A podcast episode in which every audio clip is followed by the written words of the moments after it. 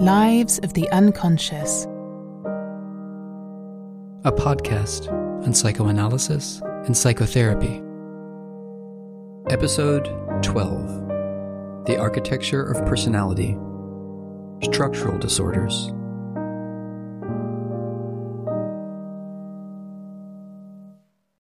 When psychoanalysts contemplate their patients' problems, they do not only have their symptoms in mind. What is also decisive is the larger psychological context in which a symptom arises. For according to the psychoanalytic conception, a symptom, say the feeling of fear or of depressive dismay, is only an indication of some underlying psychological problem. The nature of these problems can be quite different for each patient depending upon how their psychological house, one also speaks of psychic structure, has been built. The very same symptom in two different patients can mean something completely different. An anxiety symptom may perhaps indicate that a certain part of thought or experience is felt to be threatening and should be avoided, but it can also be evidence for a much more profound process such as the feeling of inner disillusion and fragmentation, or of an impending fundamental loss of self, as is characteristic of delusional moods in the run up to a psychotic episode. In the psychoanalytic view, every symptom can be assessed in terms of where it is located within the psychological house. What this means, we will hear about in this episode. In psychoanalysis, the mental processes that lead to the formation of symptoms and mental disorders are roughly divided into three areas. Firstly, the so called neurotic conflict pathologies. Secondly, the structural disorders. And thirdly, traumas. We can illustrate the difference in the following image. Let us imagine a house in which people are living communally. We have already heard in various episodes of our podcast that there are multiple residents with quite different interests living in our psychological house, which, just like in a shared flat, can easily lead to conflicts. For example, there is one roommate who attaches great importance to order and cleanliness, while there is another roommate who has an alarming inclination to surrender themselves to their immediate needs, to laze around and have parties as they so please. We don't need much fantasy to imagine that these two roommates will quickly come into conflict. If the communal life of the flat has attained a certain degree of maturity, it will be possible to come up with a compromise. Say, in that all the flatmates sit down and develop a plan as to when cleaning and work must be done and when parties can take place. Translated into our mental life, this would be the case when an inner conflict can be settled without the formation of a disorder or a symptom, like when we find a good compromise between the need for pleasure and the necessity to work. Now, a neurotic solution to the conflict would be as follows. One of the roommates gets their way from now on, a rigid cleaning regime dominates, and the order loving roommate sentences the entire house to daily cleaning frenzies. But the conflict has not really been resolved. Subliminally, it continues to smolder.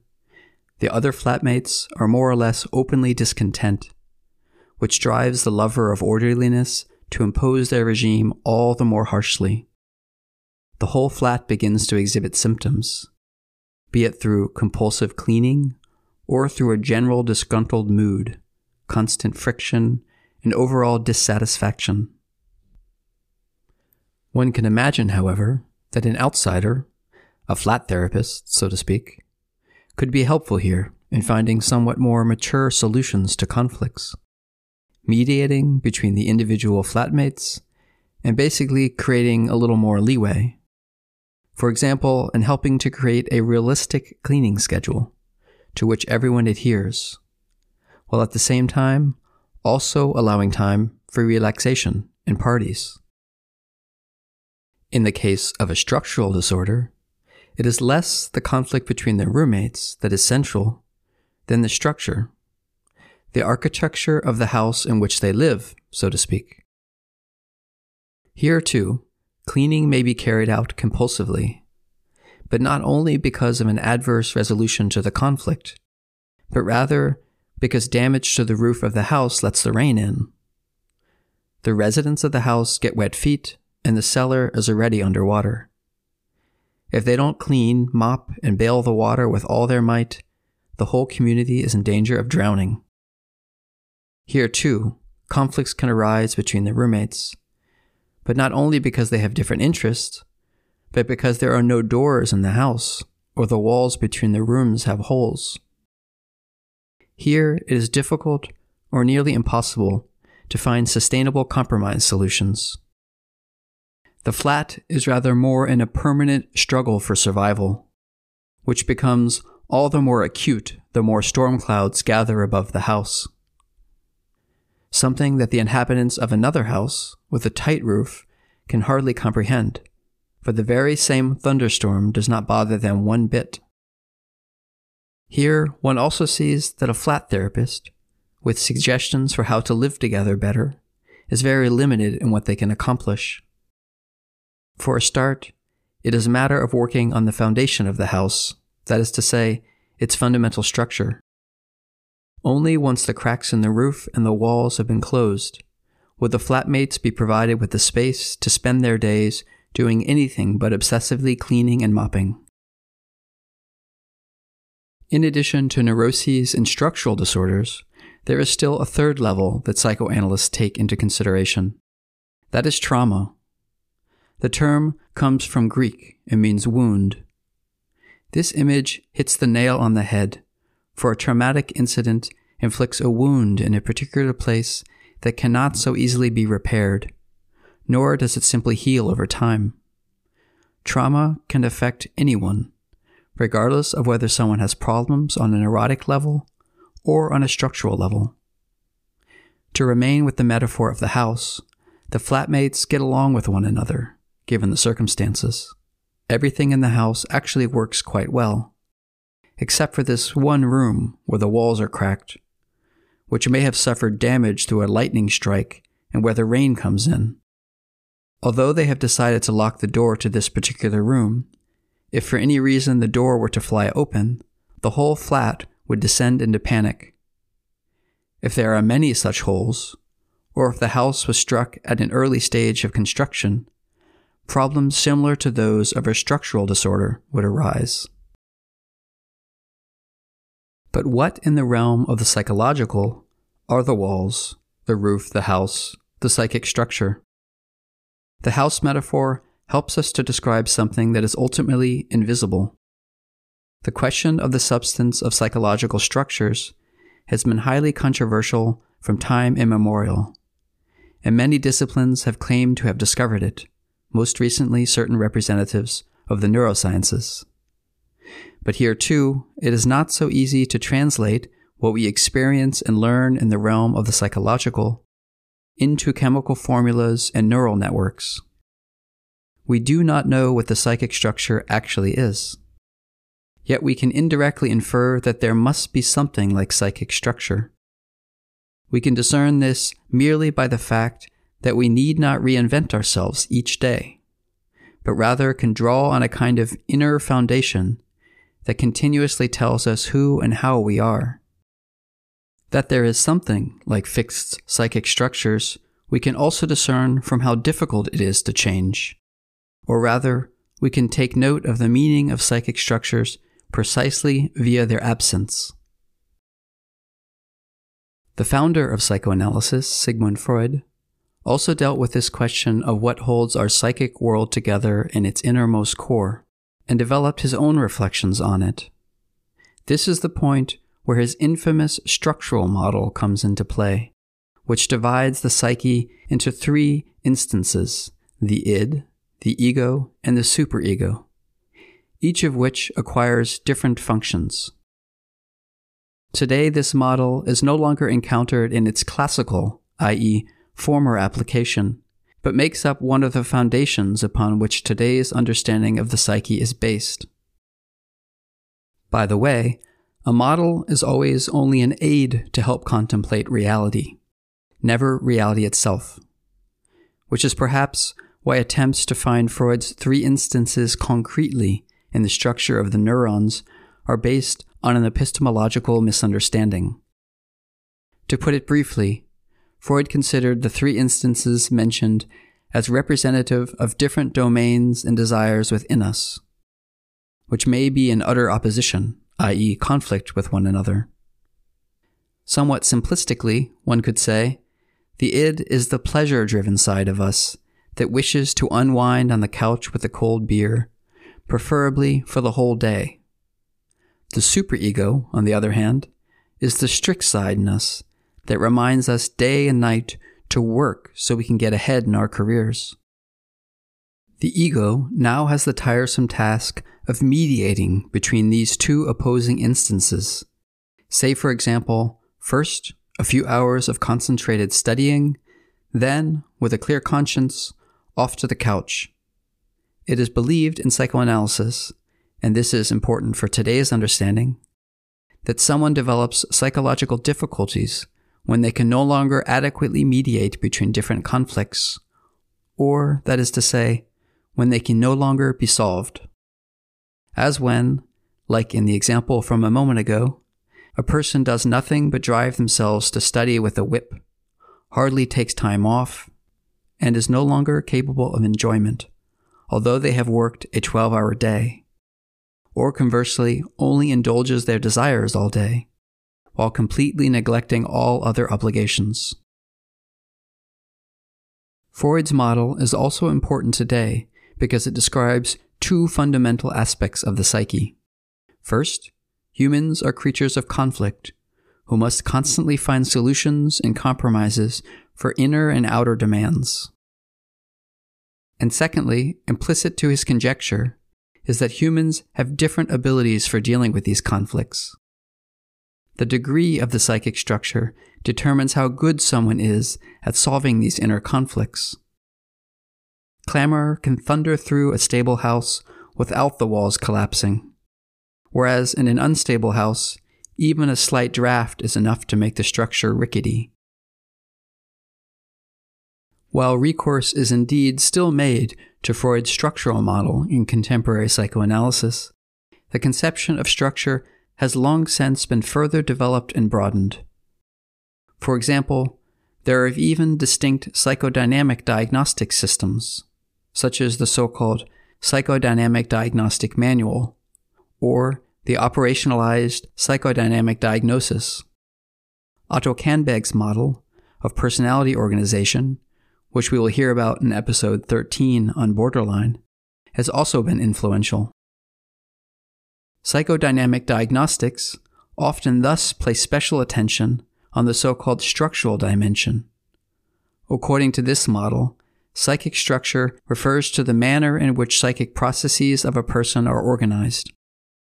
When it comes to psychic organization, attention is paid to various features the architecture of the house, as well as how communal life is organized, as it were.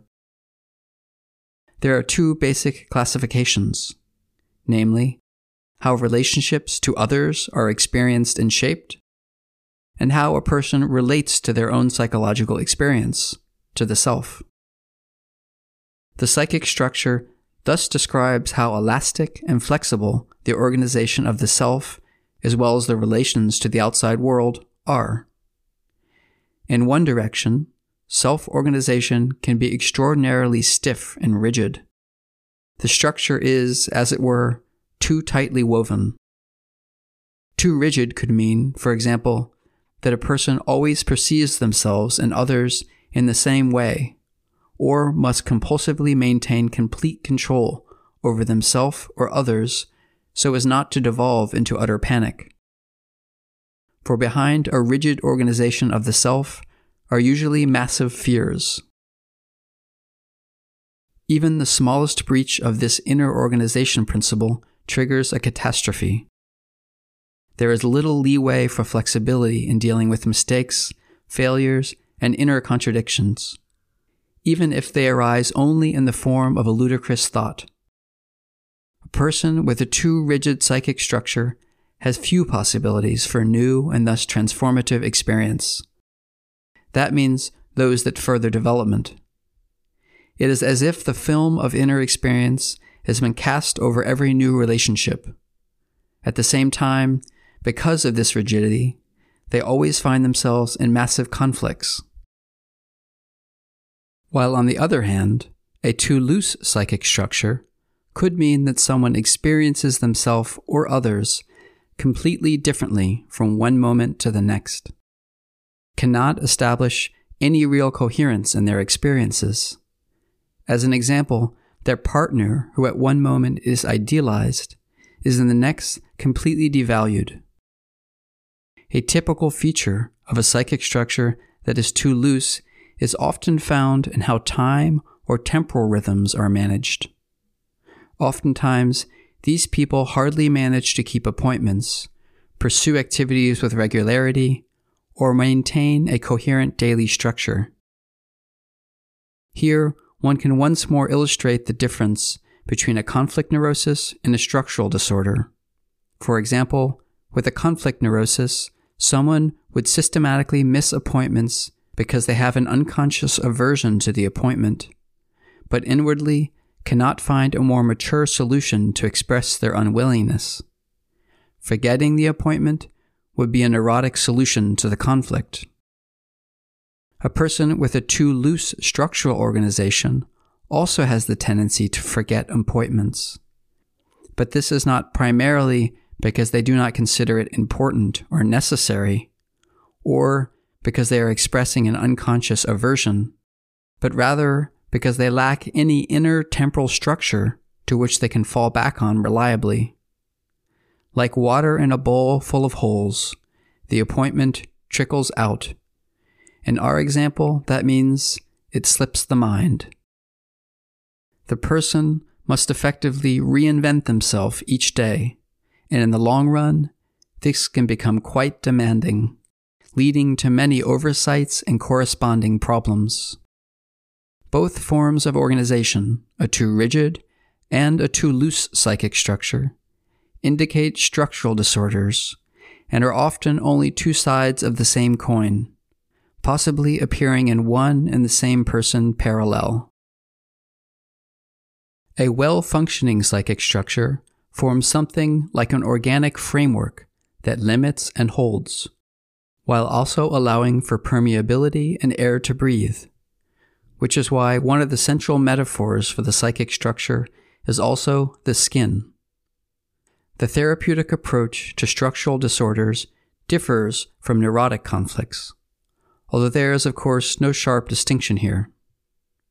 Whereas in the case of conflicts, it is often a matter of revealing the unconscious part, say aggression or aversion, and of establishing an awareness of one's own emotional life, so as to create more room for conflicts. With the therapy of structural disorders, on the other hand, it is about fundamental work on the architecture of the psyche. Anyone who has ever tried to relocate the load bearing walls of a house knows what a delicate and difficult task this is.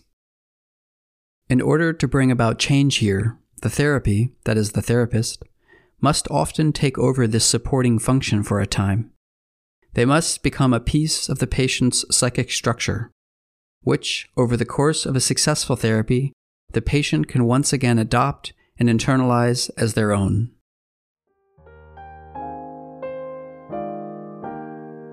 This podcast is written and produced by Cecile Lutz and Jakob Müller. Translated and read by Solomon Lawrence.